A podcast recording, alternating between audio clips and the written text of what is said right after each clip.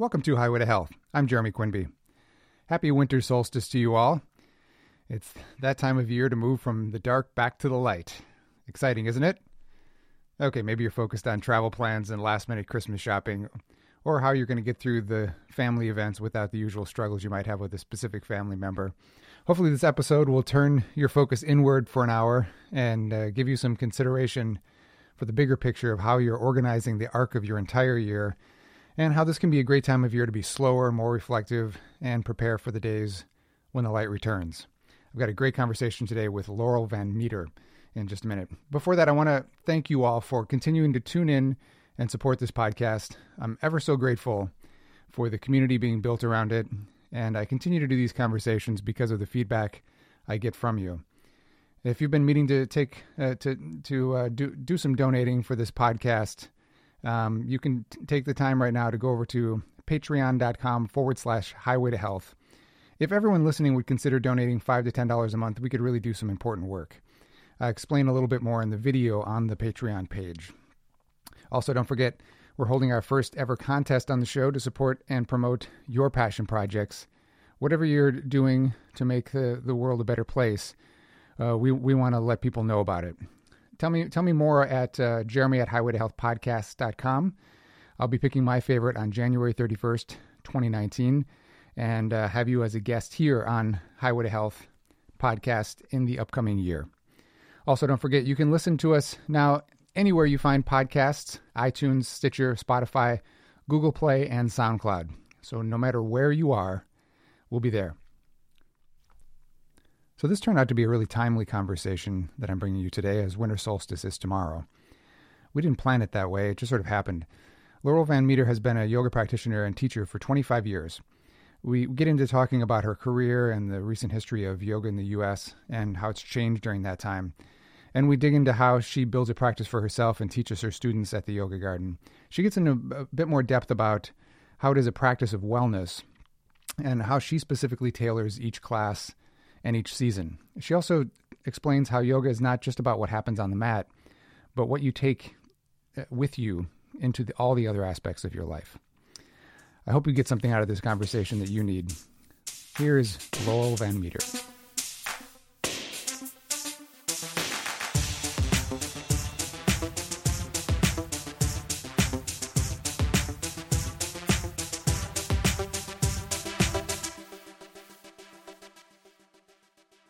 Did a little bit of research on you, but I didn't want to get too too deep into it because I, I knew enough already, and Yeah, I, right. I didn't want to like not have any surprises. But Right. so so, what what did you do before you were a yoga uh, instructor or yoga teacher? Well, it's funny. It's a good question. Um, I have been doing this for so long. I have to really think back. But so I've I've been a yoga studio owner for going on eight years, and I've been practicing yoga since 1996 and teaching since about 1998. So since I was I started practicing when I was about 24. Oh yeah, wow. Yeah, so it's been most of my working life, most of my adult life. I've been do, I've been doing yoga to some extent. Um, I owned a garden design business called LVM Gardens Gardens Design for about 25 years, and I did that. I sold that business about two years ago. I got out of it completely two or three years ago because I started doing trainings and starting doing more speaking engagements and some strategic planning and building out that part of my yoga business. And I just I didn't have time for the design. Did you did you go to school for that originally? Well, my background is in the arts, so I have a BFA, and um, went to school at University of Wisconsin at Stout and started my garden design career there okay. Through some people that Did I you knew. grow up in Wisconsin? I did. I grew up in Green Bay. in Green Bay. Okay. Yeah. So, um, what what did I do before I, I did yoga? I guess I did some gardening, and I just I was kind of a small business owner. I had started my own business by the time I was. I started working for myself when I was like 19 or 20, and then started my own business Doing what? doing gardening, Okay. and then started my own business. Like summers in college or Yeah, I worked at a at a restaurant outside of um, Menomonie, and they had uh, gardens that they started. It was this really eccentric family from Chicago, and they opened this restaurant called the Creamery, and they were great. And they decided to grow all their own produce and herbs in the short season that we had, and then had these massive flower gardens. And this was before the whole organic movement, before farmers Yeah, markets yeah. were everywhere. This was like 1991 Early 90s, yeah. yeah, it was it was a long time ago. So at that time, it was kind of a big deal to have your own gardens and try and and try and do that. So Yeah. they were they just kind of were like, "All right, you're the gardener," and I just went out there and figured it out. So I kind of ended up working for them, and then started my own business at the same time, just having my own accounts, and then moved it to Minneapolis, and I was off and running. Huh. So what did did you have someone in your family that was like a, an entrepreneur or somebody that Um, directed you in this in this not way? or- really. Usually you have to go through like some hard knocks and, and like I, I, I, oh, I'm still going through those. I, I just knew like fairly early on too. Like I, I didn't. I started working when I was like twelve or 13 years Uh-huh. old, like kind of ridiculous. And then I, th- by the time I was in high school, I couldn't stand how bad the managers were at Uh-huh. any job I had, and I was just like, oh, I can't work for you people anymore. Well, I do have. I guess now that now that I'm thinking about it, and after listening to you, I I do have a very specific memory. And people ask me this question because no, I didn't have. I came from a family of people that were really good in marketing. My sister works in marketing. My dad, my father, my grandpa had a marketing school for uh, Schlitz Brewing Company. Like they were all about Wow. marketing. So they were um, business minded in that way. So I did come from a family of people that were business minded, but they were none of them were self employed okay.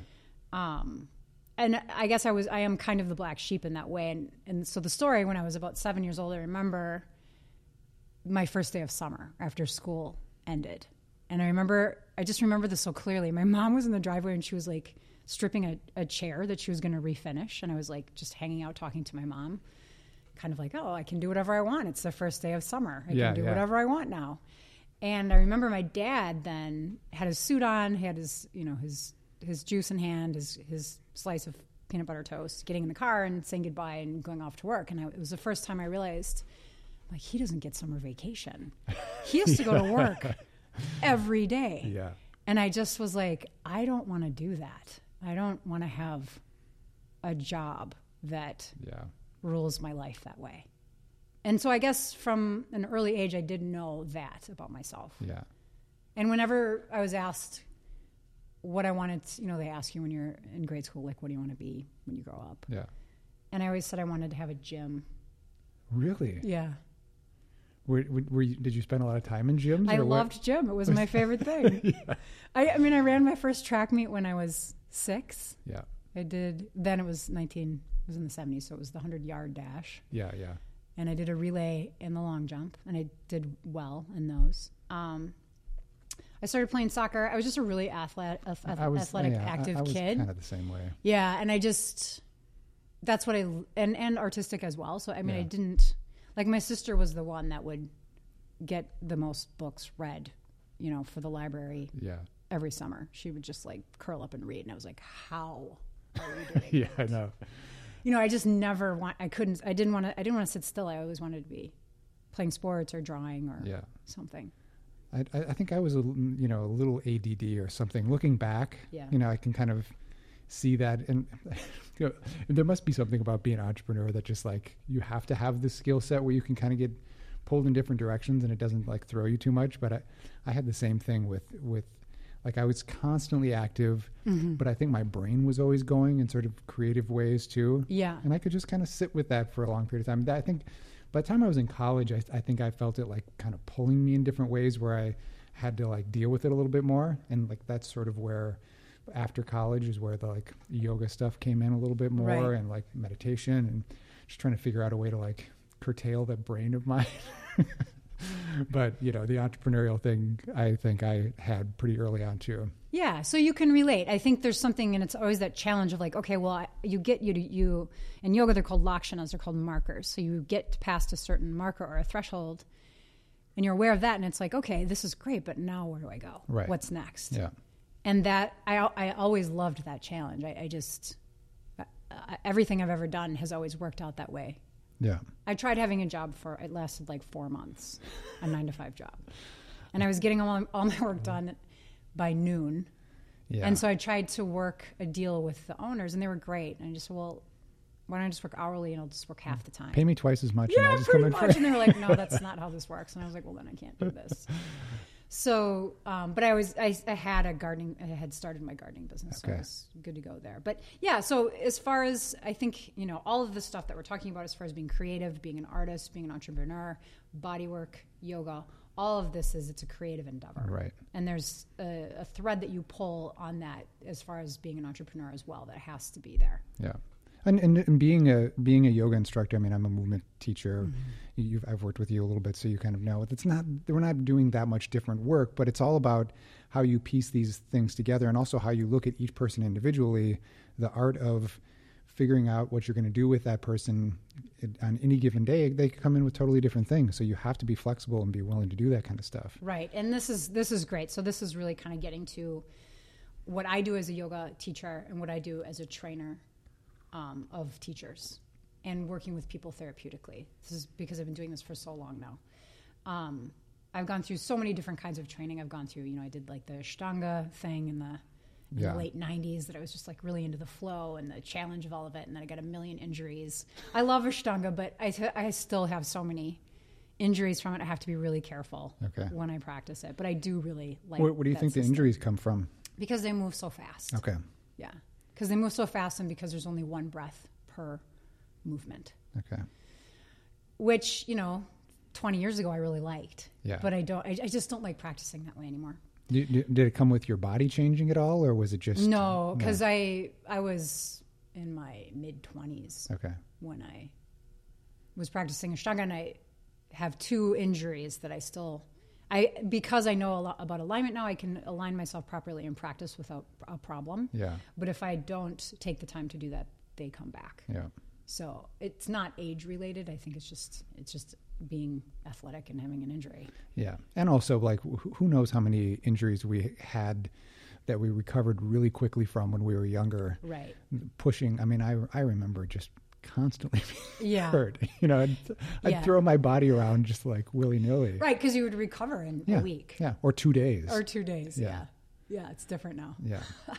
Thank God for yoga and body work.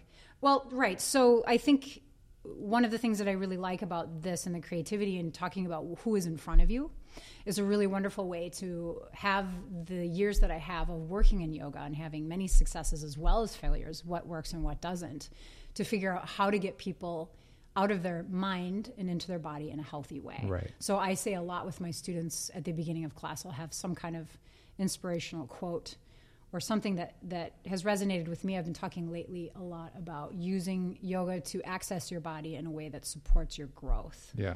So there's something there's something that um, that gets you. There's a physical element to it. I, I, I refer to it as returning to the physical, returning to your body, to your landscape, Yeah. to where you live. Everything that happens to you in your life happens to you in here, Yeah. in Yeah. this body. And I think I'm always surprised at how much we need to be reminded of that every single time we come to the mat. Yeah. So when you have a room full of people in front of you and they've all got different capabilities, I mean, even even if they're all here for the same 6:30 multi-level vinyasa class on Thursday night, they are they still all have their own story, Yeah. and you have to work within that and their own understanding of their story and how they're telling their story physically Yeah. and what that means for them. And I just love that. I never get tired of it. And I think it's been such a wonderful experience for me to have that Ashtanga experience and then have like the Iyengar Anusara alignment experience and I have my Jivamukti certification, you know. So I, I've had Bikram, hot yoga, like I've done all of it. And I've, once I opened my studio, I made a conscious decision to kind of figure out what I teach. What do I see going on in front of me and how do I? And that's that entrepreneurial creative thread again. Like I know this, but how can I take it to the next level? Yeah. and really serve people. Um, I'm careful to use that word in yoga because it can be overused, but really offer something that is beneficial to people and get people to understand um, how their alignment plays a part in their health. Yeah. Just because you're on a yoga mat doesn't mean the alignment is there. right. You know. right. And and do you do you sort of play with that metaphor a lot of the sort of alignment and and how that translates into into the, people's daily lives or is oh it, yeah, is that yeah, I, I, I've- always, I, for me, I've, I've, in terms of the work that I've done, I've kind of used flexibility and mm-hmm. mobility and those kinds of things, just because I feel like it's it's also present in our bodies when we're when we're holding certain kinds of things or when we're trying to control too hard or Yeah. something. There's there's there's something that's clearly very present in people's bodies that now I can pick up. I can pick it up in Right. my own body as well. But Yeah. but it's but it's I, I I like to kind of give people little things over time. I'm sure it's the same with your with your practice. Yeah, that's a great point. So it depends when it's. I do do that all the time with people. So there is, like you said, there's that the Mac Daddy. I call it metaphor of like the alignment in your life off Right, your right. mat. You know, how are you aligning yourself in your life and in the world, which I love about yoga. Um, and then there is the literal alignment on your mat. How are you placing yourself on your mat? How are you placing yourself in these different poses? Which is um, reveals your understanding of how you're placing yourself in the world Right. and how, how that affects you. And so, um, a couple things there. I think if I'm working with somebody on a one on one level, so often obviously you're working with people on a one on one level because of the work that you do. Yeah. It is more personal, and I can give them something that is specific to them that I see. So, yes, I definitely do that in my privates. And then in my classes, I usually have an overall theme, like I mentioned. It's like, how do you access your body in a way that supports your growth? Well, here's how we're going to do that Yeah. right? And then I just keep it really simple. Um, I talk about this a lot in my teacher trainings about make, taking this whole complex system, this whole understanding of alignment, and not inundating your students with it, but making it so simple they leave just understanding something a little bit more about themselves, understanding a little bit, having a little clearer understanding of of the way they should hold themselves, of where their shoulders should be, of how to relieve pain in their low back, or you mm-hmm. know whatever it is that you're deciding to focus on that day. Yeah. And I think this is one of the things that I really like about alignment based vinyasa in particular is that it's not just mindfully going through a memorized sequence. Right, yeah. You're looking at who is in front of you and getting to know the people in front of you and going, okay, here's what we need to work on. That's interesting. Yeah. And I, I've always, I always kind of work with this notion of awareness that it's so easy to get pulled out of our awareness, mm-hmm. and that, that's the thing that that actually probably drew me the most to yoga was mm-hmm. this sort of hour of somebody else telling me what to Yeah. do for one, one thing, but also, but also that I mean, I was doing it already with clients of my own, mm-hmm. and and realizing that the, the the more I could sort of get into my body, and the and the breath is like the the first for me. It's always the first mm-hmm. thing. It's like that is really where I get kind of down into my sort of central being. It's sort of the crossover. I think of our somatic, emotional, mental place. It starts to kind of like work all those pieces, you know, sur- surfaces that a little bit. And I can kind of gain that presence from it. And, and then from there, everything I just kind of work out from. Yep. That's a great point. So, yes, everything definitely starts with the breath. It took me a long time to understand that. um, I have so many funny stories about learning how to um, contain the energy in the room or direct the energy in the room um, and not try to, to uh, fold it into or manipulate yeah, it into yeah. what I thought it should be so I could do what I needed to do, you know, to yeah. really just work with what's going on in the room. And it's so interesting because it depends on who's there. It depends on if it's snowing or if the sun is out. It depends on if it's yeah. zero degrees or 80 degrees. You know, it's just, it, it, there's so many different variables, none of which you can control. Yeah. So, one of the things that I also decided when I opened Yoga Garden and I was like, well, what do I know? What do I teach? I'm going to figure that out in the studio.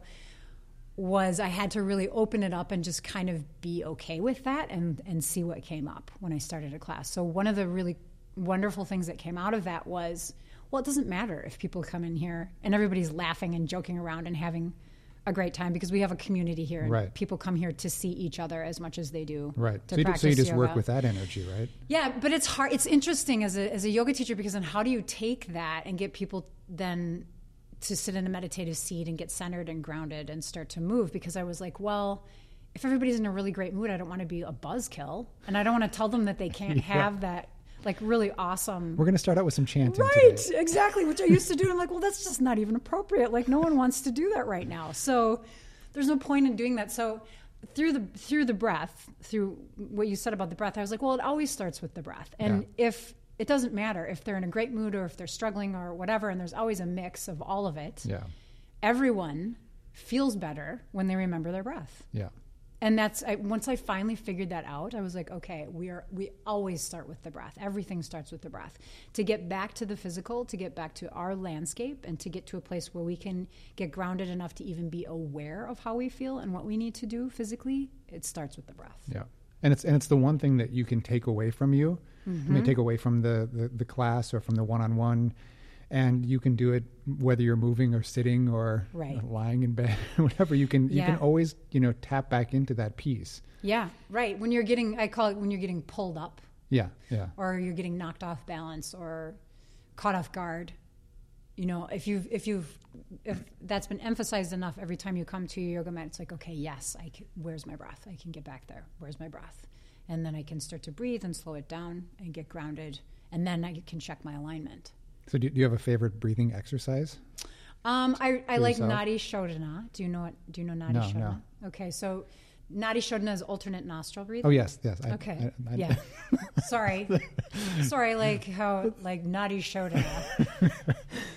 Can't believe you don't know the Sanskrit term. So yes, not alternate nos- nostril breathing. It's one of my favorites too. Yeah, be, and I think uh, I, most people like it. And again, because as soon as you start balancing the breath, it, you just get calm. You can check in. It centers you. It brings you back to the physical. It calms your brain. You can get grounded. And you've got the sort of left brain, right brain kind of Mm-hmm. Yep. piece that when you're when you're you know switching back and forth. Yep. And in yoga, it's the masculine and feminine. It's the left and right Yep, side of the body. It's Ingla and Yeah. Pita and Ingla. So, so, I mean, I whenever I teach pranayama in my teacher trainings, everybody responds so positively and just loves it because it just balances you. Yeah. So I really like Nadi Shodhana. I like um, doing a four count breath with a pause in between. I do that a lot when I need to get gr- grounded. So just bring a smooth, even quality to both sides of my breath, to the inhale and the exhale, with a pause in between. Um, But before we go on, can can you explain Nadi Shodhana to, sure. to to someone if they want to try this? Yeah, sure. So there's there's different ways to do it. I mean, you can do once you're aware of Nadi Shodhana, you can do alternate nostril breathing. You don't necessarily need to use your hands, but it's easier to start if you use your hands. I didn't know you couldn't use your hands. Yeah, well, you just have to bring your awareness Yeah, to get, one side that. at a time. Yeah. Okay. It's harder, Okay. but you can. So so with your because you don't necessarily want to be like, you know, if you're in a meeting or something, Right. like all of a sudden doing the alternate hand movement. Gotcha, okay. Yeah. So so you just take, uh, t- you know, traditionally it's with your right hand, and you take your index finger and your middle finger to the meaty part of your thumb, Mm-hmm. and you curl them back.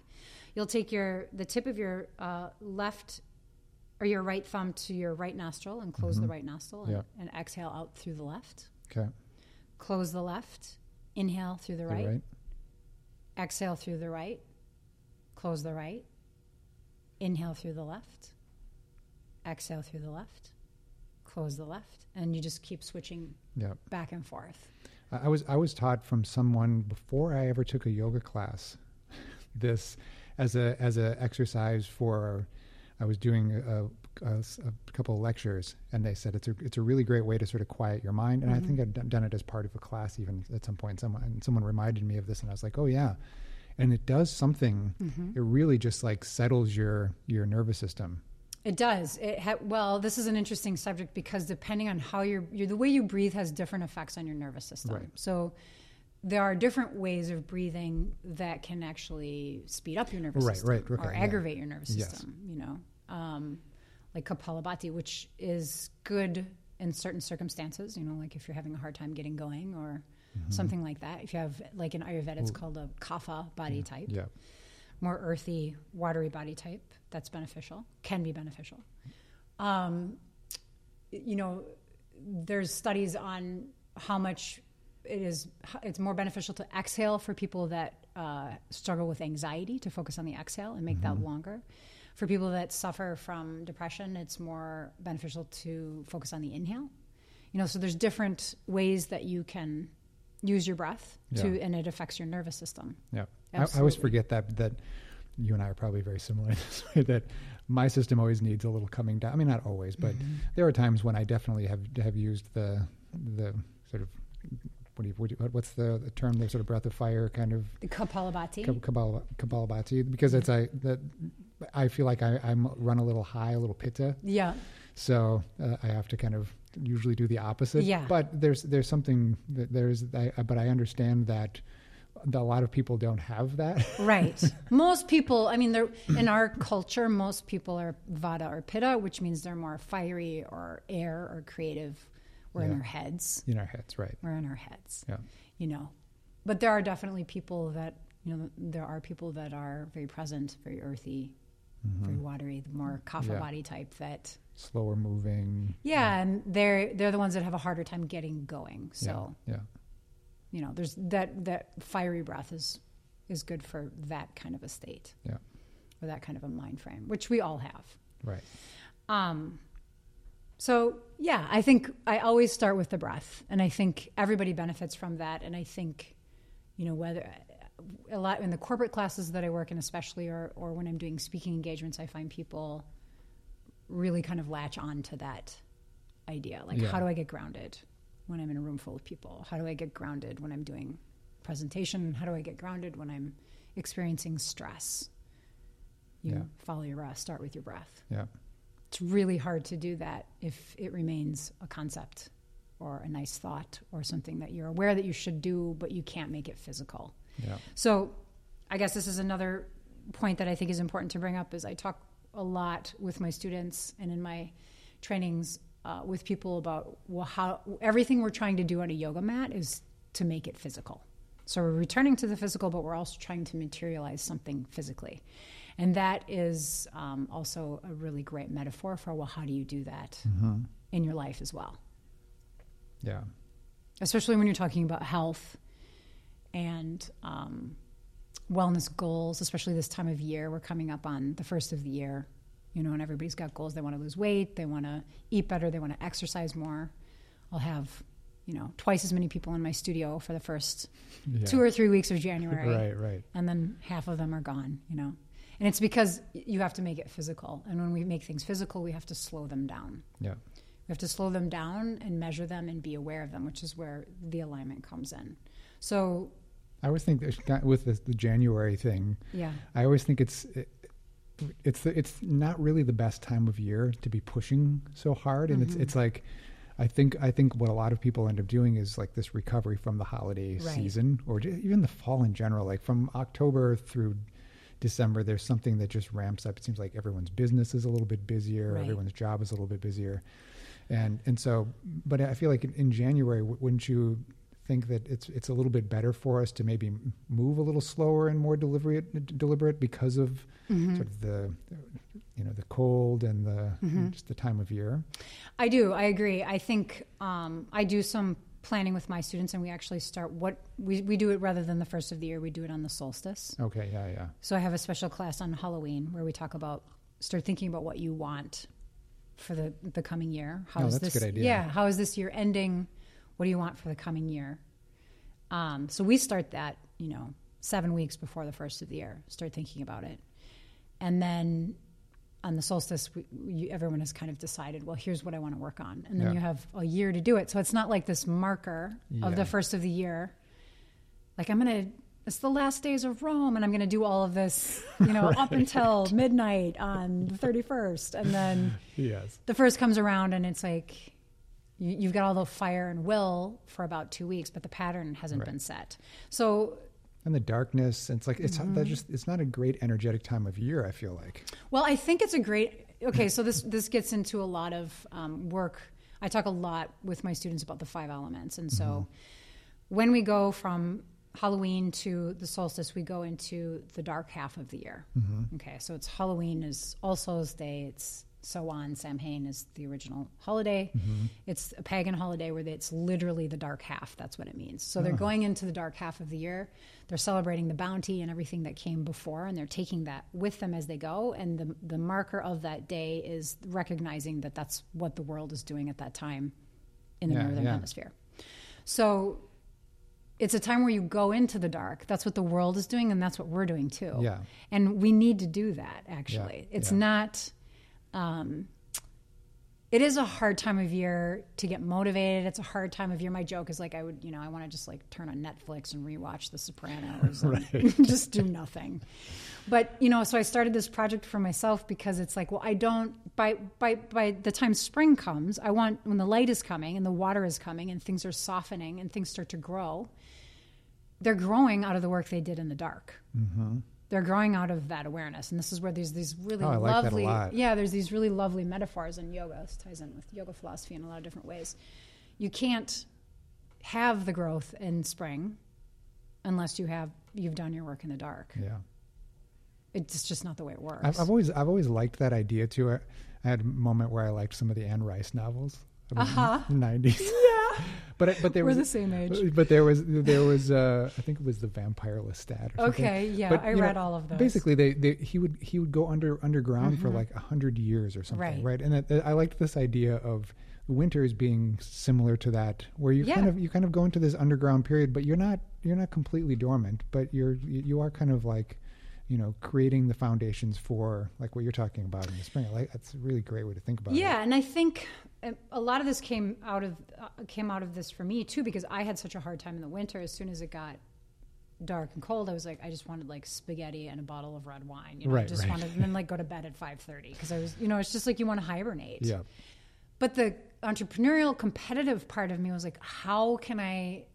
I've got to do something about this. And and and when I was a garden designer, because I would be off Oh like yeah. November through March. And I would I purposefully set my life up that way so I could travel and train for yoga. So I, that was when I did a lot of my training for yoga. Yeah. But um, I I also had goals where you know it was like okay, this is my time to be creative. This is my time to draw. This is my time to work on my own yoga practice. And it is it's really hard to do that. Yeah. So since I've kind of read a little bit more and studied up a little bit more on the five elements and what you know this this metaphor for this is what's going on in the world at this time. We're supposed to be going into the dark. We're supposed to be doing. We're supposed to feel heavy. We're supposed to feel like introverted and like restful and not totally clear on what's going on around us because it's dark. That's what we're supposed to be Mm, doing. yeah. It's not as bad, you know. I understand now. Like I have six weeks from the time Halloween is here until the solstice. It's like it's only six weeks. Yeah. And November can be brutal, but that's my time to really think about what I want for a new year and and plan for it Yeah. and and set the wheels in motion. And it doesn't seem so daunting anymore. Yeah. I actually kind of I'm going to well, I kind of look forward to it. I can't say that I I don't like it more than I like summer or something, but I actually have gotten to really appreciate that time. Yeah. It's almost a time when we might need a little bit of a break Mm-hmm. from the activity or just to kind of re- regroup, restore a little bit. And even like I, I, I've, I've talked to some people who have said that they actually try to sleep, you know, with the light a little bit more. Mm-hmm. So they try to go to bed a little bit earlier in the winter with, with the dark and, you know, try to stay on the, on the schedule of the, of the light a little bit more. And that, you know, and, and it's true because in the summer, I mean, I can, I can pop out of bed when it's light. It's so much easier Right. now I'm just like, you Right. know, six forty-five is like, oh my god. Yeah, I looked at the clock the other day. It was 5:42 p.m. and I was like, I could seriously take a nap right Yeah. now. But um, right, so so I talk this. I talk a lot about this in my trainings and in my classes. So where are you in the cycle? This is really what you're talking about. Right. We have this idea that we're supposed to be on and productive all the time. Right. We have this idea, even like how much we sleep is productive. Yeah. You know, how much how we eat is a matter of how productive can we be. You know, it all so much of it comes to like what is the outcome.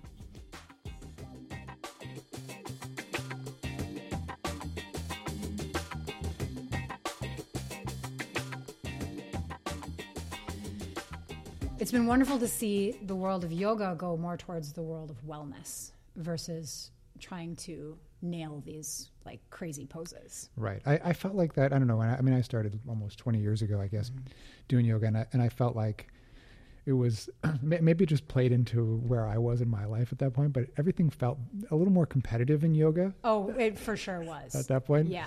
It was really picking up, you know, sort of popularity in the culture, and Mm-hmm. and it was all about like what poses you could do and how long you could hold things, Yeah. and Absolutely. I think that's changed a lot. Mm-hmm. It's changed a lot. I, it's funny that you say that. I've been teaching my advanced level class on Monday nights for 15 years. Yeah. I realized the other day. Yeah. Every Monday night at 6:30 for 15 years, and I've had a lot of the same people actually for that long.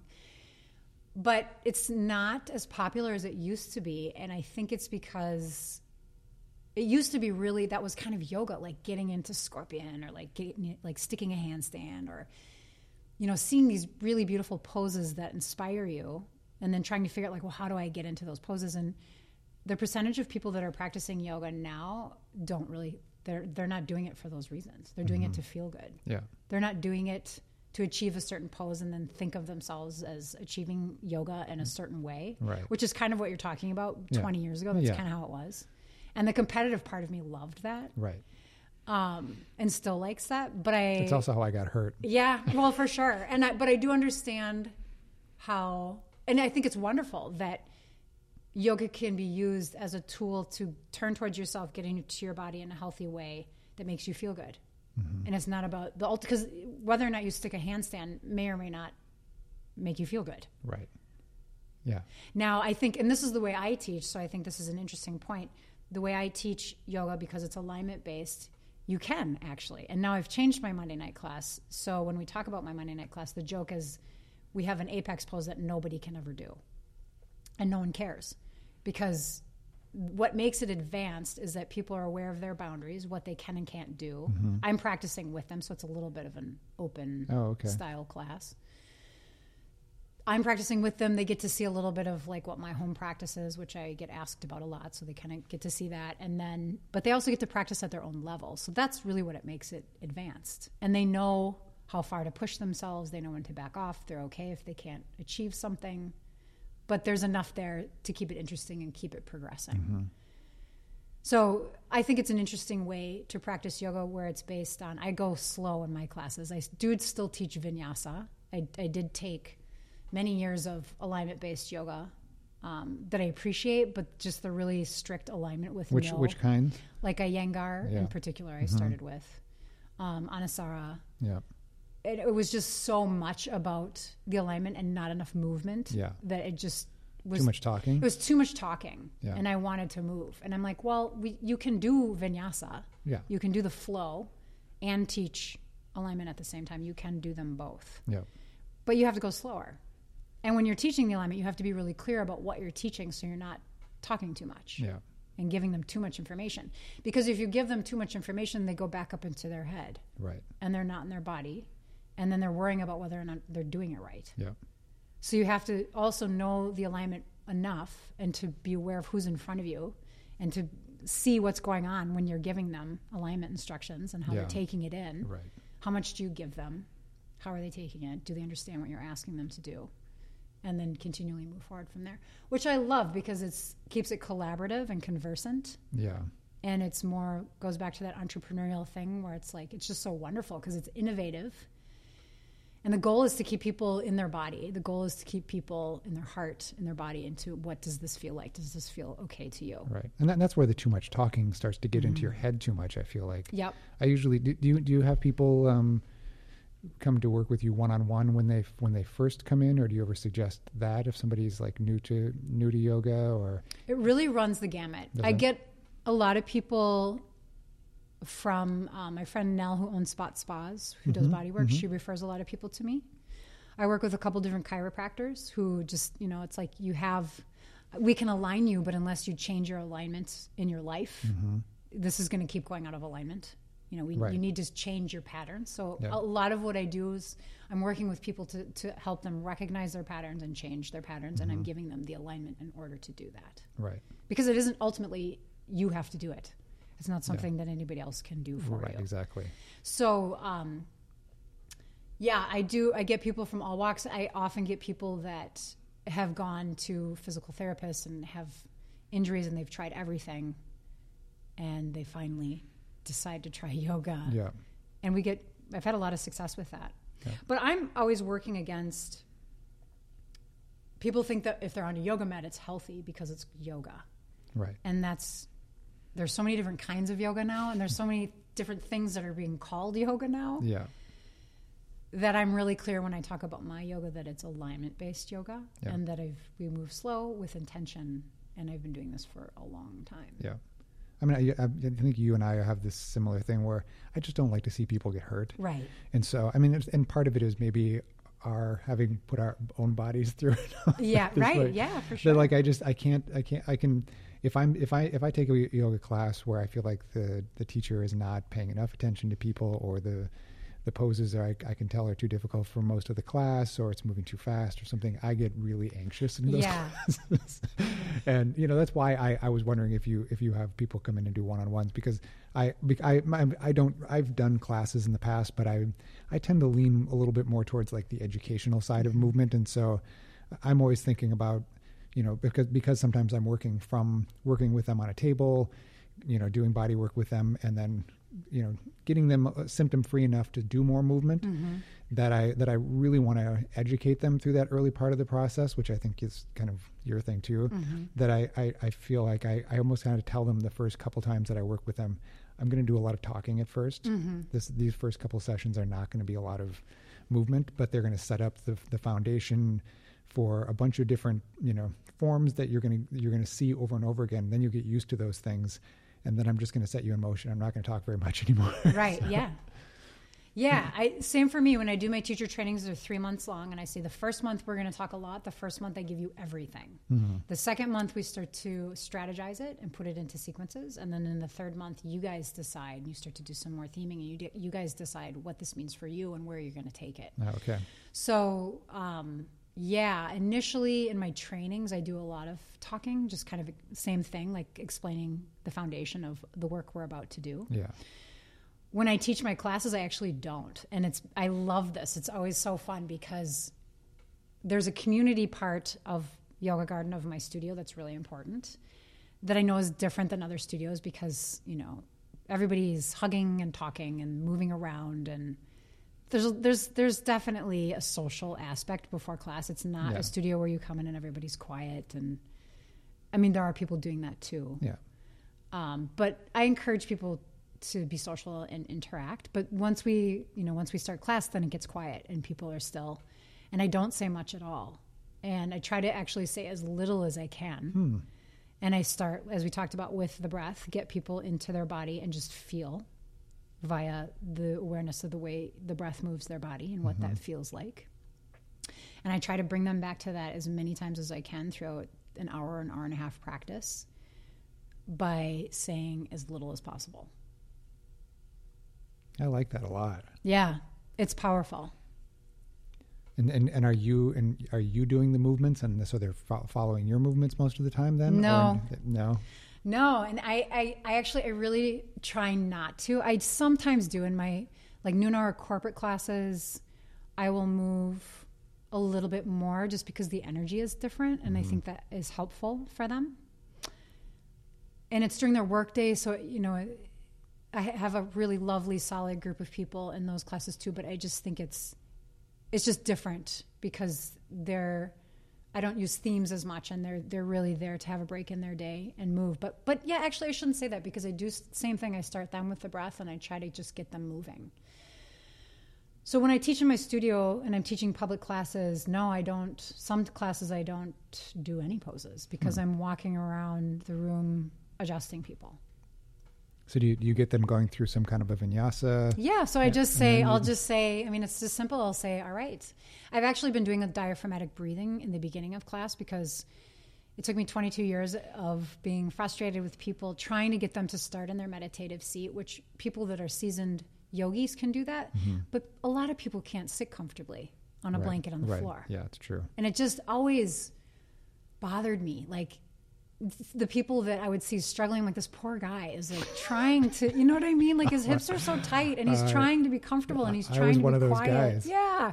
And I feel so bad because I'm like, well, it's just really not fair for them. Yeah, But, and they're yeah. trying so hard. yeah So I finally just was like, okay, we're, we're going to actually start. I have them roll a blanket and place a blanket under the, their their chest and their uh, the top of their pelvis. So Mm-hmm. they do diaphragmatic breathing, and it's a really lovely way to feel the compression of your diaphragm and feel your ribs and everything move as you breathe. Feel Hmm. your bring the breath into your belly. yeah Get everything moving according to the breath yeah and people love it. The first I started doing it about six months ago, and I was like, "All right, this is going to be really weird, you guys, but we're gonna we're not starting seated. We're going to change this up."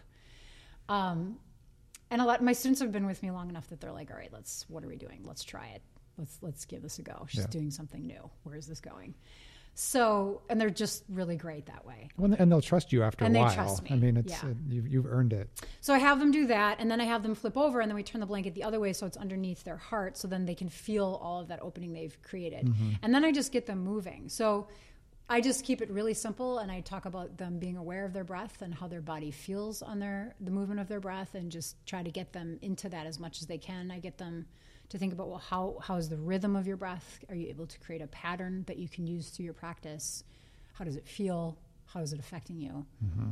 use your body to support your growth you know use that kind of a theme mm-hmm. and then i get them moving so you know right into probably either a forward fold or downward facing dog and then we go towards i always have an action or something specific that i'm working toward and we might do that for a couple months or a couple weeks so it's very specific. Mm-hmm. And then work towards an apex pose. So we we move very compared to a lot of vinyasa classes we move very slowly. It, it, i do want to say it is still vinyasa. We are still mm-hmm. it's still a flow which i like. And i need in my own practice so i teach that as well. But it's alignment based so i'll say you know we'll just go through a brief warm up and then i'll start saying okay now you know in high lunge try doing this. Yeah. It's Okay. almost it's almost harder than than you know to to oh it's a lot harder to move through. It was it was the thing with music when I played when I was you know, very active playing music. You'd get into these habits sometimes of just playing too fast. Mm-hmm. One of the hardest things to do is to really you know sort of stay in that flow and hit those hit those same points in rhythm with this with the, that slowness. And Yeah. and when you do it, it's like magic. it's amazing yeah. Yeah, exactly, Jeremy. And that's where I, when I opened Yoga Garden, this is what I was trying to figure out. This is what I was trying to get clear on. Like, I don't want to just do the dry alignment because it just gets boring. Right. Um, I think it's important, but it's just that in and of itself isn't interesting enough for me. And the the flow is kind of what you're talking about, like playing your music too fast. It's, to me, I use the analogy of like when you go to the gas station, you put your credit card in to buy gas, and the TV comes on, and you're like, "Do I really need a television right now? Do I really need more noise and information?" Yeah. I don't. So that's what uh, when you're moving fast, even in a yoga class, that's what that feels like to me. It's like I don't need all of this talking. Like I, I actually just want you to tell me what to do. Kind of what you said in the beginning. Like how wonderful is it to go to a class and be told what to do and not have to think about it. Yeah. I don't want to have to think about it. Yeah. So I just want to get on my mat and have you tell me what to do. I want to know that you know why you're telling me what to do Yeah. that you know why you're asking me to do these actions and where it's going and how it's all connected. And then I'm cool to just do that Yeah. for five breaths, maybe 10, and just enjoy that. And it is harder because you're in your body and you're more aware of yourself. And there's a part of it that is, I think, I think it's the empowering part of it where you kind of have to decide. And this is where I really like teaching this way to a room full of people because then you can get them to, to into the pose and in working with specific alignment instructions but they have to decide how much effort they put into it or if they need to back off. They have to find their own boundaries and that to me is yoga. And and you're empowering them really is Yeah. what's going on because that was the one thing that I you know I was more on the like training side of things but Mm-hmm. I was never much of a I didn't I didn't appear to be much of a trainer.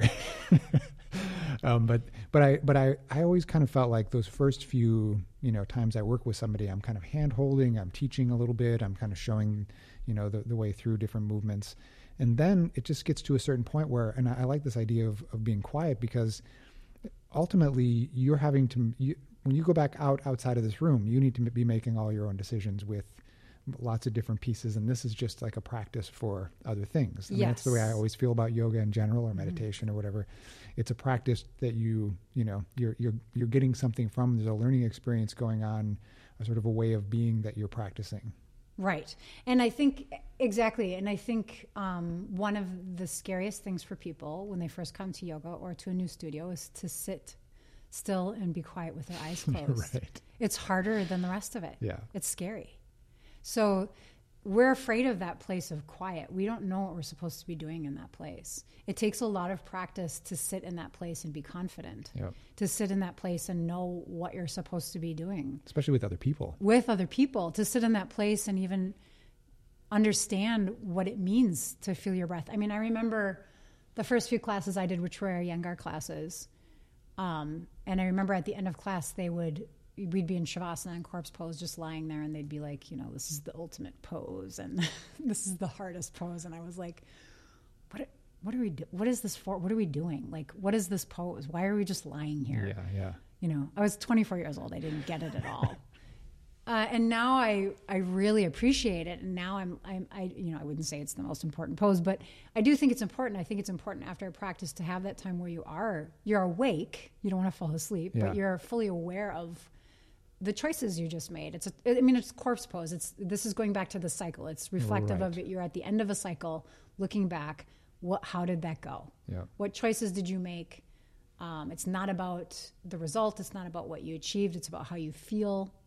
It's about being in your body. It's about feeling the weight of your body. It's about you just did something kind and nice for yourself. You know, whatever you want to bring and to it. challenging and, and you're, Mm-hmm. you're you kind of have to let your body kind of find its its neutral again or you know Right. sort of Yeah, re- it's like recovery- rebooting. rebooting exactly Right. And so, point being is we need quiet to do that. yeah yeah We need a quiet space to do that. our systems certainly do better that way i think Yeah.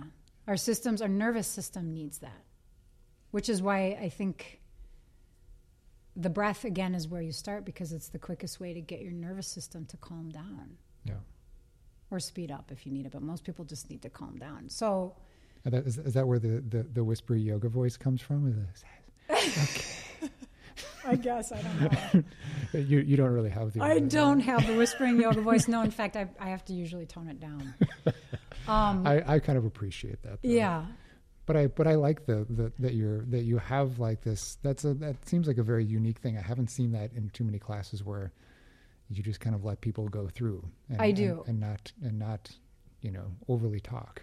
I do, and I, I work with my uh, and it you know I think it's the sign of a seasoned instructor, somebody that's done this enough, Yeah. that is confident enough to you know put people into a certain shape with a certain set of alignment and be okay with letting them have that experience.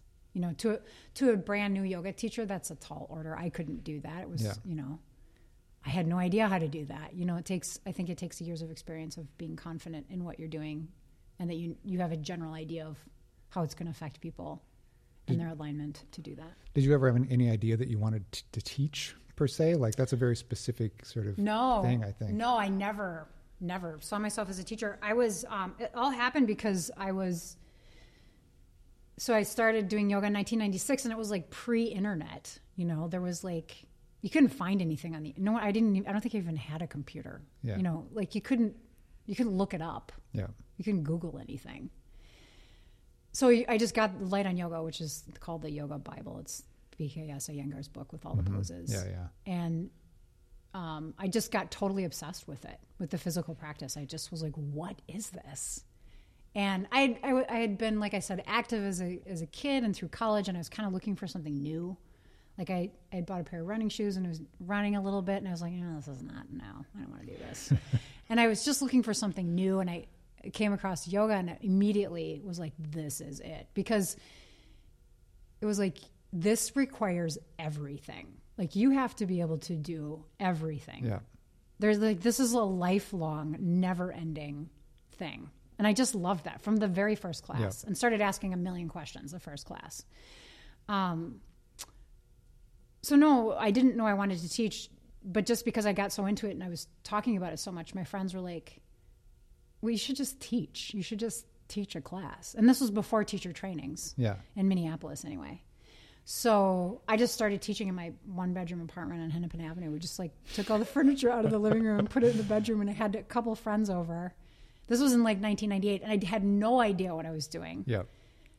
But I was just like, all right, let's just do this. And um, so my first class was two and a half hours long. because I didn't know what I was doing. And because I wasn't a teacher, I didn't understand that because my students, who were my friends, Yeah. didn't say weren't saying anything that I, I probably should have just limited it to an hour or something, but I just like thought I was like, well, let's just keep going because I would practice for like hours at a time. Okay. So the next day they were like ready to kill me. They were so sore, and it was really funny. But but they they were really into it, and so I had like this little group of people that would occasionally come to my house. They they came for class too. Then apparently. Yeah, yeah, and they'd pay me like five bucks or whatever. Yeah. Um, but so I mean that was really how I started teaching, and then I did start looking into teacher trainings, but um, there was nothing in Minneapolis, and I did sign up for the Jiva Jivamukti training uh, in 1999, but they had just filled their last class and then were writing their book, so that was like on hold. And then I signed up. I looked at a couple different ones. They were all in New York Yeah. or LA. Um, but it was harder to do then because you had to just like pick up and go for months at a time. be there, right?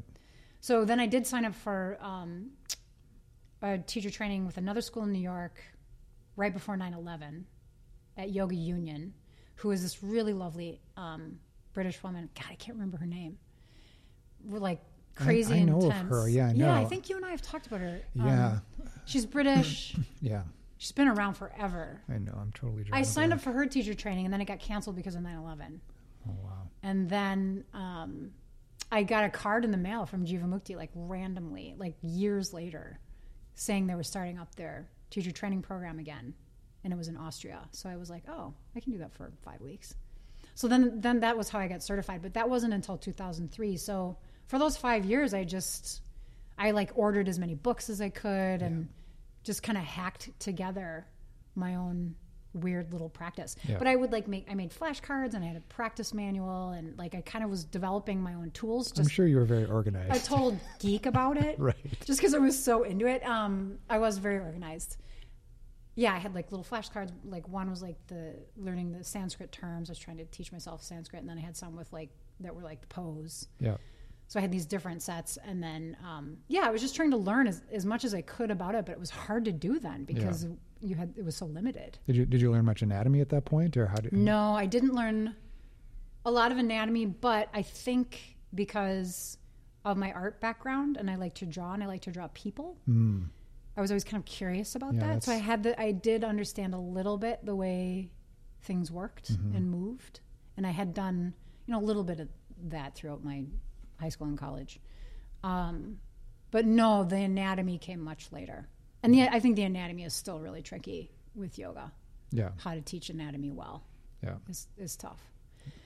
I think it's come a long way, but it's an ongoing practice. So yes, as far as teaching, that's how I got into teaching. And the entrepreneurial part of me was like, I'm just going to do this. And so and so you started this place ten years ago. You say? Well, I started teaching. So once I, well, I started teaching out of my apartment. And then once I got certified and I was a legitimate certified yoga teacher, I actually started teaching on 22nd and 2nd in Northeast. So I've actually always been Northeast. Oh, wow. Yeah, I think I'm the first yoga teacher. There was a there was a studio there. No, a friend of mine, it was a storefront, and a friend of mine lived upstairs, and he had an art gallery downstairs. It's called Creative Electric. And I just started teaching there. I just rented it from him. In the art studio? Mm-hmm. Nice. Yeah, just bought a bunch of props, and we kept our props there. And I invited all my friends.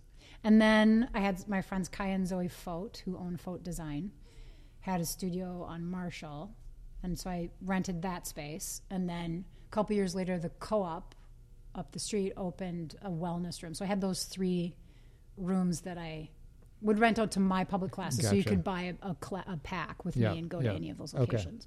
And then I started, and then it just, it was weird. It, I just started getting classes. Like I started getting hired to do privates and corporate classes. Mm-hmm. I think because I was so into it and I had been into it for so long. Yeah. And I was really making an effort to educate myself and doing a lot of traveling to train and taking classes, you know, with teachers nationally and internationally and, you know, really trying to do as much of that as I possibly could. Yeah. So it, it started. I mean, this whole thing started in 1996, but it's been just kind of progressive through my educating myself and building a community. Really, Yeah. And did you did you have any idea that of of, of what your role would be, end up being like in a community like this? No, I didn't, and it's been really wonderful. Actually, the community part of it because when I opened Yoga Garden, everybody right away was kind of like, "Okay, well, you're going to do a teacher training," and I was like, "No, I'm not going to do a teacher training." Yeah. The world, if there's one thing the world does not need another one of, it's a 200 hour Right. yoga teacher right. training. And I just, from right off the bat, I was like, I don't know, I don't want to do that actually. I want to train people. I want to teach what I know. Yeah. And I want to figure out how to teach what I know. But I don't want to do like the standard stamped 200 hour. I just initially didn't want to do that. What was the what was the resistance? Well, because there were so many of them, and because I was seeing people that were coming out of these 200 hour trainings that didn't know what they were doing, that didn't Yeah. know how to teach, Yeah. that, you know, maybe took a couple weeks of classes and then took the teacher training. Mm-hmm. You know, so for somebody like me that at that point I'd been teaching for almost 15 years, Yeah. I just was like, no, that's I, that's not what I want. I want I want to teach people how to teach. I want to teach people to really understand this, and that takes time. And I guess that was it. it to me, it was like, well, this takes more than 200 hours. So, that, so what I did initially was, but I kept people kept asking me. So I was like, okay, well, let's do. I was like, we'll just call an advanced training. So this was my first, like, the precursor to the 200 hour that I'm now Yeah, teaching. yeah. So let's do advanced training and you guys tell me what you want and I'll build a training around it. So I did. And I had a couple students in here and it was six weeks. And it was like, I can't remember, like five hours on a Saturday for six weeks or something. And that was the basis of it. And then, and then I had, I started because I opened a studio and because it was all my teachers are contractors and I wanted teachers here that wanted to teach what they knew and Yeah, what they wanted to teach. I didn't care if they were certified or not Yeah. and I just wanted to know that they knew what they they were doing Yeah. and that they were into it and that they had integrity and autonomy. So then I but then I started getting teachers that, that weren't certified. They would come in and be like, "Well, I want to teach, but I'm not certified." I'm like, "I don't care if you're certified or not. Like, you know more than a lot of certified teachers. You're, you're fine to teach." But they wanted the certification. Yeah. So as a businesswoman, to me that and a and a yogi and an entrepreneur it was like, okay, they want the certification, and I had to really go, okay, because I had a couple teachers that were like, well, I'm just going to go and do this training, this corporate training, then just to get this. I was like, okay, then I'll do it. I'll do a 200 hour. Yeah. So that's how I did my first one. I was like, all right, we'll do a 200 hour. I mean, because because in the end, you're providing you know something that the community needs. right. It, it's even even if it's you know even if there are too many out there, yours is still going to be different. Right, and it took that's what it took me to realize. And I wasn't poo pooing the other ones. I had no problem with it at Right. all. It was just from my studio. I just didn't feel like we needed it initially. And I was like, we can get teachers in here that are that know a lot already. Yeah, So, but that's also changed. That was also almost eight years ago. So now everybody is certified. Yeah. So what I'm doing now is I have my 200 hour, which I call it's a teacher training and personal wellness program because I get as many people that want the personal wellness part of it. Oh, that's that's that's a good idea. Yeah, as much as the, the, the training. So it just becomes an intensive for anyone who Yeah, anybody that wants this through. information. And Yeah. so anybody that comes through, they're like everybody. Like there's more usually more people that don't teach than do, but everybody leaves going, I want to teach. Yeah. It's great because everybody leaves going, everyone needs to have this information. I'm like, I know. Because it's basic information about how do you get into your body in a healthy way and create alignment that supports that. Yeah, And you've got to have the alignment. it's it's, it. it's interesting because when I was in New York, Yeah. and I don't know if this, I mean, I, I worked with a lot of yoga teachers who were Jivamukti trained, Yeah. who had all sorts of physical issues Yeah. that they that I think they had some that there was there were some pieces missing in their training Mm-hmm. or in their practice or whatever it was that they ended up with sort of the recurring injury cycles Mm-hmm. and stuff and so I would sort of take them through little things and I, I don't know that I was necessarily like doing anything that they weren't doing in yoga it's Mm-hmm. just that they needed someone to probably pay attention to them Yeah. and Right. figure out you know watch them move because they too often were like doing it for other people or or doing like sh- showing showing um, poses without warming up Right. and Yeah. just like hurting themselves that way all the time Yeah. so i just started kind of you know i somehow i ended up with a whole crew of, of yoga teachers Yeah. who ended up coming to see me for body work and for movement work and Yeah, and I get that. I get a lot of yoga students and teachers with the same reoccurring Really? injury, yoga body. Yeah, Yeah, yeah. that's the biggest one. yeah But uh, which I'm sure you've seen. yeah Um, that attachment and triangle pose. Whew, it's a doozy. yeah Um, but right, so and that kind of goes back to where we started our initial conversation. Is back then uh, we didn't know any better. Everybody did it that way, Right. and it was Right. kind of like if you're doing it this way, then you're doing yoga, and that's what's been really wonderful about the evolution of yoga. And what I am trying to talk about with you here is like, well, now it's about wellness, so we can educate ourselves. And just because we did it that way ten years ago, we don't have to keep doing it that way. Yeah. And that's what I really like about my community in the, in the group here is I'll do stuff like, okay, you guys, we're not going to sit in a meditative seat anymore to start class. We're going to start lying on our bellies. And they're like, okay, Yeah. what happens when we do this? And so, and I, when I write my blog, have written about this. It's like, we get to change it. If it's no longer useful, then we get to change Right. it. It's okay. And it's still yoga. Yeah. So I think that yoga is much gentler now than it was then. And that is going back to uh, my going back to like the community needing a teacher training, a 200 hour teacher training that is beneficial in those ways is one of the, the things that I'm, I really try to bring home with my teacher trainees is who is in front of you and what do they need. Yeah. Yeah. And you have the tools now to do that. You've got you, but you've just got to simplify it, and it's probably not as hard as you think. You've just got to simplify it. Yeah. Or even just giving people the confidence that like this is you Mm-hmm. and you know you you doing your own self work and going through all this stuff Yeah. is going to teach you a lot. Yeah. In in, in that process. Absolutely, and give them the space to have that, Yeah. and make it their practice. And that's another and give thing. them permission to actually do it yeah, sometimes. and that's the empowerment piece where it's not. I really, and this is why, like, when you ask me, do I practice? Do I do? Yeah. I don't. And this is just my preference. I, I think it's fine that other teachers Yeah, do. yeah. But I, I don't because I like to see what's going on in front of me, and because I don't want them to be watching me and going, "Am I doing this right?" Right. Yeah. And often I'll get this drives some of my students crazy, but early on when they first come to the studio, they're like, "Well, is this right? Am I doing this right?" And I'll say, "Well, how does it feel?" Yeah. And if their alignment is okay, then I'm like, "You're good," and that's it. And they're Yeah. like, "What?" And I'm like, "Yeah, that's all you. That's It's it." that easy. now, if you want to take it further, then we can talk about that. But Yep. and then that's where it's like, well, then maybe we do a private or they do the teacher training or Yeah. whatever. Yeah.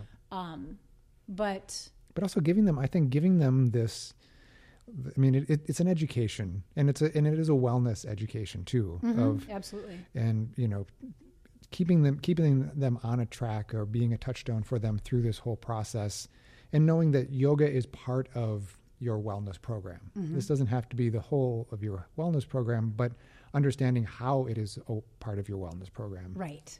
Yeah, yeah, Jeremy, that's a great point because, like I said, I work with chiropractors, body workers. Like, you can't think that you're going to get on your mat and it's going to be the solution. right It's going to be a major tool in your toolkit of wellness, but yeah, you'll probably have to do some other things too. And as you practice or do body work or get chiropractic adjustments, you're going to feel where you need to do your work. yeah So, or I mean, I learn how have- to eat or Yeah, right. I mean, you have I have like six different people that I go to for different things Yeah, depending on me too. what I need. And yeah, right. And we haven't even talked about diet. That's and it keeps changing you know and i think that's the thing Mm-hmm. is like it's changing as i age it, it's it's changing as i get better in some ways like i feel like i, I was in worse shape in my 20s Yeah, in in a lot of different aspects of who i am Yeah. but, I, but i think but i think even physically like i just my, my toolbox is pretty full at this point i know how to pretty easily Mm-hmm. take care of things it's it doesn't feel like such a daunting task to right. like yeah, do self-maintenance yeah. That's a good point. I you reminded me. I had this epiphany. This was like maybe three or four years ago. Practicing in here, I was like, if I back off and I don't apply so much effort, it actually that's where my work is. I don't want to say it's easier because it's actually just clear to me where my work is. yeah Like I'm more engaged and I'm more connected and it just feels more present and I'm in my body. yeah And that's really where the challenge is well and that, I- versus just pushing, pushing, pushing. I, I agree. And that's the one thing I always try to get to uh, with everybody at a certain point is going through the, you know, I do a lot of alignment stuff too, Yeah, you know, so it's yeah. a, but, but then, but then find the ease in it. right. And that's a really hard thing. And then, then to stay with ease because we're so used to feeling like if- if we're not working really hard, if we don't feel like we're being exhausted by the work, then we're not doing enough right. and it's it's that's not really where i mean in the beginning phases yes because we're learning something it's brand new and our body might not be used to doing it it's adapting and you know having to having to figure things out but at a certain point it's about how to, how to work with the ease too Right. Because in the beginning, the boundaries aren't there. right And we're trying to figure out what the boundaries are. yeah Now, once you figure out what the boundaries are, that's where it becomes empowered. Hmm. And only you can do that So yeah, that's a great way to put it. I think that when you back off, then you have to you have to figure out where the boundary is, and it doesn't have to be so hard. Yeah. But the work is still there, and that's hard. That was like what? That was such an epiphany for me. I was like, wait, God, really? Like if I back off and I just chill out and I just like hold this pose, which I was doing before, but just like, but not pushing so hard, I got stronger faster and just was more it's just more empowered Right. so going back to, I think kind of what you're talking about too. It's like going back to the whole. It's the cycle. So where are you within the cycle? Mm-hmm. Where are you within the cycle of the year? Where are you within the cycle of, of the dark? Where are you within the cycle of your growth? Where are you in the cycle of what you want to create or your health, your wellness? Yeah. Whatever it is, Or your of life, your of your life in general. your job. Yeah. You know, Yeah. whatever it is you're trying to create, where are you in that cycle? And so that's very empowering. And that kind of goes back to it's like, well, there's these bigger cycles that are going on in the world, like winter, that we can't control. Yeah. But if you understand that, you get to make empowered choices about what you do with that boundary, with that information. That'll make it easier. You know, so you're not just, you know, trying to do everything in its most optimal way because that's impossible and it's exhausting. Yeah. So, yeah, the alignment piece.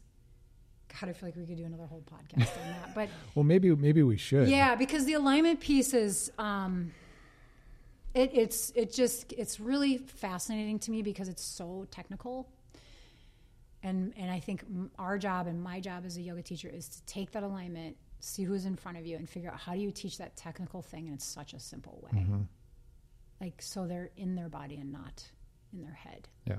And so they leave, like often, you know, when people leave and they like forget their phone or their coat or like their car keys. Yeah. Yeah.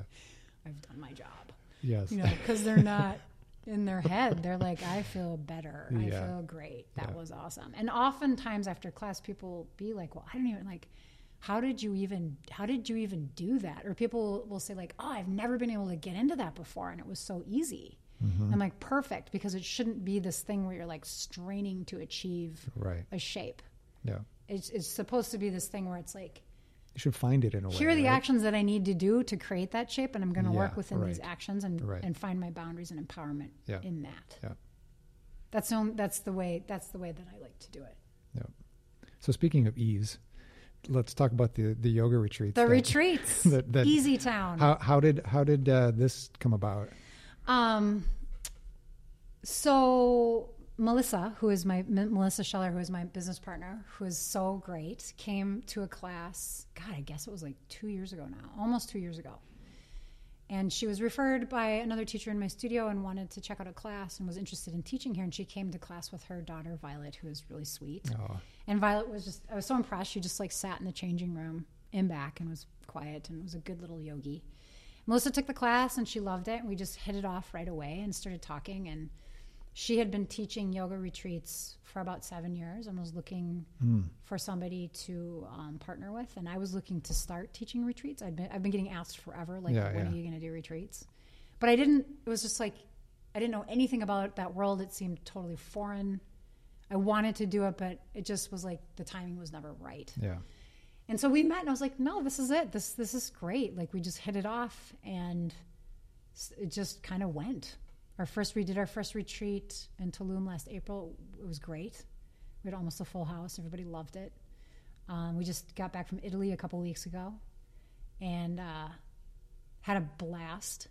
And then we've got a retreat coming up in Roatan in January, and then two more back to back in February. And then we have a whole list of retreats coming up for 2020. And you can find that at Gypset Yoga Retreats. Okay. But so it, we were really clear when we started our retreats that it's going to be as much about yoga as it is about adventure.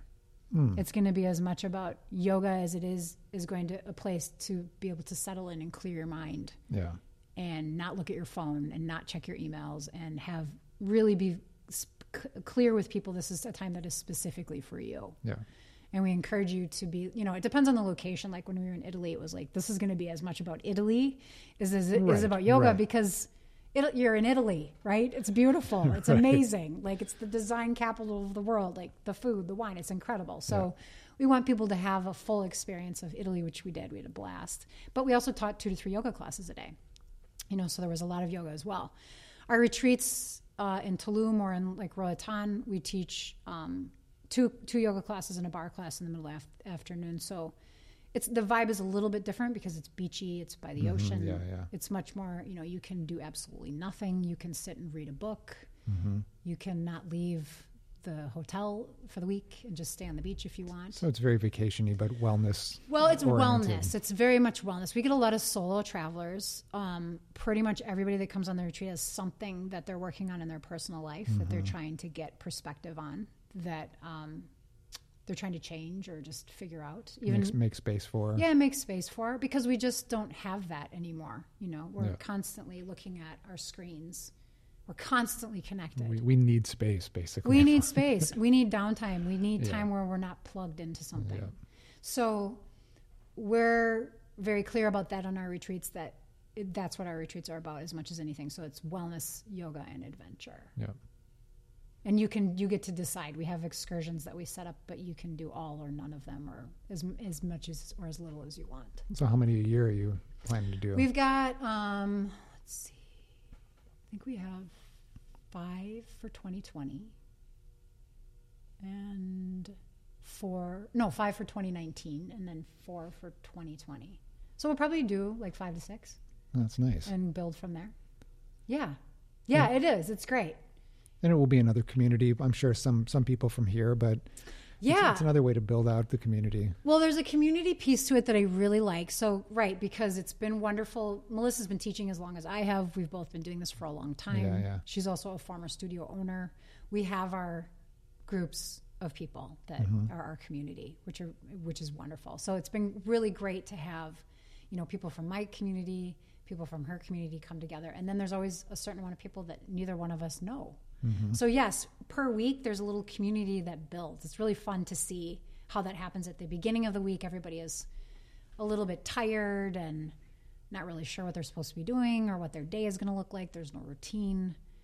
You know, I, I usually say by like Tuesday, there's usually a big, our retreats are typically Saturday to Saturday. So by Tuesday, there's usually a big shift where people are like relaxed. yeah. Everybody's letting loose a It little takes bit. about that much time. Yeah, everyone's getting to know everybody. You know, it's just such a really wonderful way to get to know people because you're together Yeah. a lot and you're just having a nice conversation that's very organic about what people do or, you know, what their life is like or what they like to do. It's just a very organic way to build a community. And then by the end of the week, you know, you have like your new best friends that you want to travel with. And yoga kind of opens you up a little bit Mm-hmm. because of the kind of work that it is. I think it's probably one of those things that within those first three days, you Yeah. you really have kind of settled a lot of things, and Yeah. it's much easier to have those conversations. Yeah, it'd be very different without the physical practice. Yeah. I think so Yeah. too. for sure. And there's something that happens um, when people are in a room, a yoga studio, moving together, reaching and stretching, and there's a conversation energetically that happens. I think between all of us that brings people together. That's awesome. Yeah, it's cool that we can't really. It's just there. So that's Gypset um, retreats. Gypset yoga retreats. Gypset. It's G Y J uh, G Y P. P S E T. G Y P S E T. And and the the yoga garden website yeah, is Yoga Garden is yogagardenmpls.com. okay. Yes. Thank you for doing this. This yeah, is awesome. It was great. and we will have to follow up on something more specific. I, I- Yeah. I, think it'd be we, we we talked a little bit more about you and, and your career and a lot of your perspectives on yoga, but it'd be fun to have something that's like very specific yeah, for anyone who wants to know a little bit more. I think so too. And I think that there's we didn't. I know I kept trying to get to the alignment part, but it's like It's a lot. it is a lot. And I think well, you and I are getting to know our conversation too, but um, there is a very yeah. There's a lot of specifics with alignment yoga and what happens that I think would be informative. All right, cool. helpful. Let's let's follow up. Yeah, that sounds great. All right. Thanks, Laurel. Thanks, Jeremy.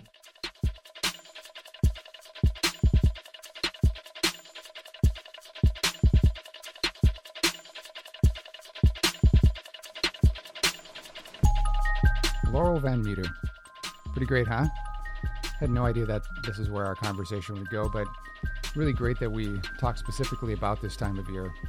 And it really has uh, has given me a perspective that I've not taken enough time with. I like to consider myself somewhat evolved, but I'll admit that I do have some dread around this time of year. Some of it is the consumeristic nature of the holidays and how we've built it up so much that it's almost impossible to meet expectations.